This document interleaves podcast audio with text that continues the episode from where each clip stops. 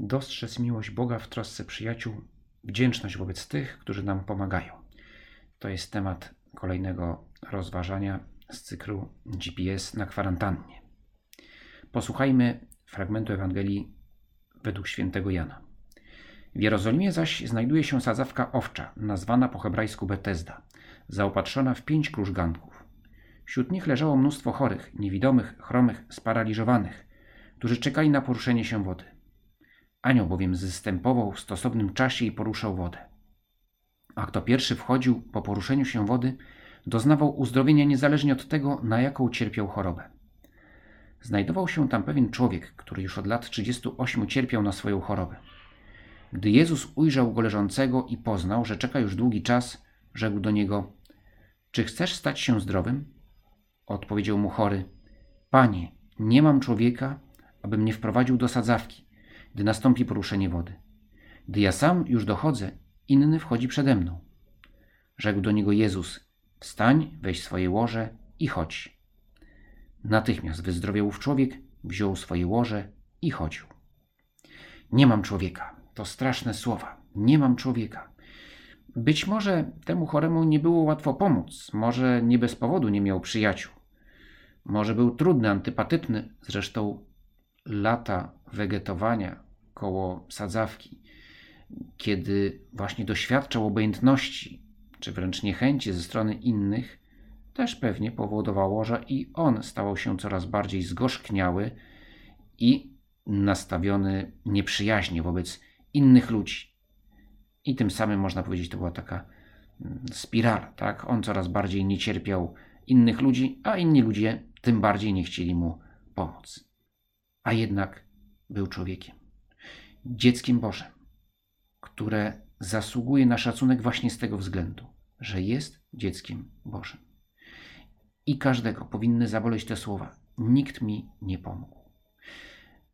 Każdego w każdej sytuacji, kiedy ktoś pozostaje bez opieki, bez pomocy, mimo że bliźni widzą, że tej pomocy potrzebuje.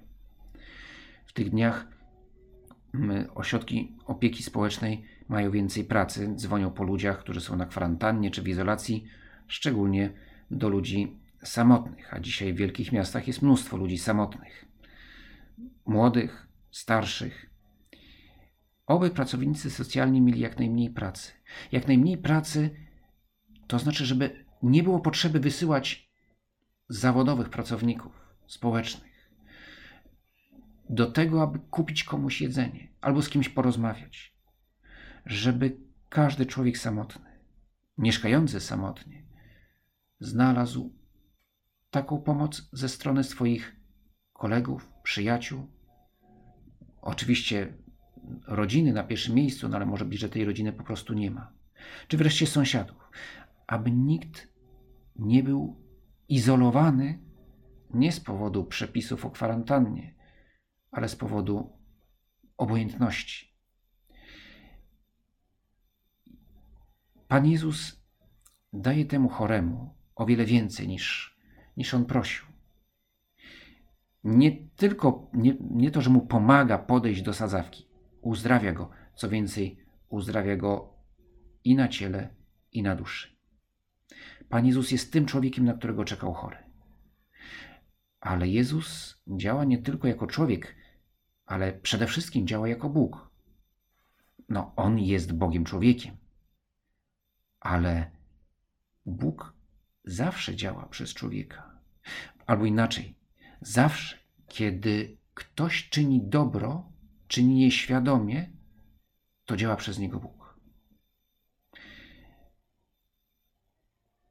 Dlatego, że Bóg jest źródłem miłości i cokolwiek dobrego czyni człowiek, czyni dlatego, że ożywia go miłość Boga, nawet jeśli w Boga nie wierzy.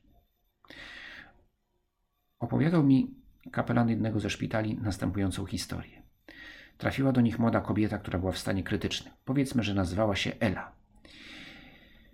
Ten krytyczny stan był wywołany chorobą alkoholową. Ela była uzależniona od dzieciństwa. Jej organizm był doszczętnie spustoszony. Ale ten stan krytyczny odnosił się nie tylko do organizmu. Kobieta była straszliwie zaniedbana, brudna, ze skółtunionymi włosami, wygłodzona, no i oczywiście w psychicznym dole. Okazało się, że nie ma nikogo i właściwie nigdy nie miała nikogo.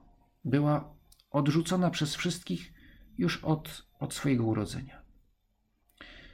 Uratować tej pani już nie można było. Umierała. Ale pielęgniarki umyły ją, uczesały, nakarmiły na ile to było możliwe, ubrały oczywiście w jakąś, i nawet znalazły jakąś taką, jak najlepszą, najbardziej elegancką piżamę, jaką można było znaleźć w szpitalu. Chciały, żeby godnie umarła. Żeby poczuła się człowiekiem, chociaż w tych ostatnich godzinach. I zaproponowały kapelana. Ela nie miała praktycznie żadnej formacji religijnej. Nie wiem, czy była u pierwszej komunii. Ale tak, chciała rozmawiać z księdzem. I w rozmowie, z trudem mówiąc, nieporadnie, no bo właśnie ten alkohol zniszczył jej też mózg, ale była w stanie wyrazić to, co czuła.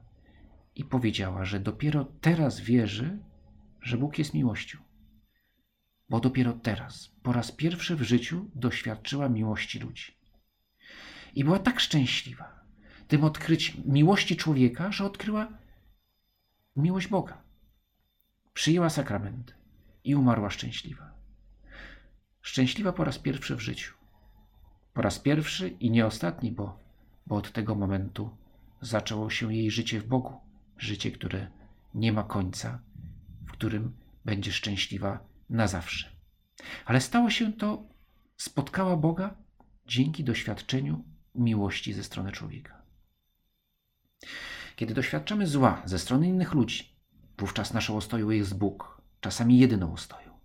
Ale ważne jest, abyśmy umieli dostrzec też iskrę Bożej miłości wówczas, gdy doświadczamy dobra do drugiego człowieka.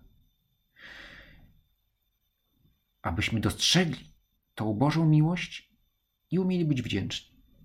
Wdzięczni ludziom, to oczywiste. Kto daje mi dobro, ja mu odpowiadam dobrem. Wdzięczność jest wielkim dobrem. Czasami jeszcze większym dobrem niż to, co ktoś dla mnie zrobił. Ale przede wszystkim okażmy wdzięczność Bogu, który działa przez tego człowieka dla mnie czyniącego dobro.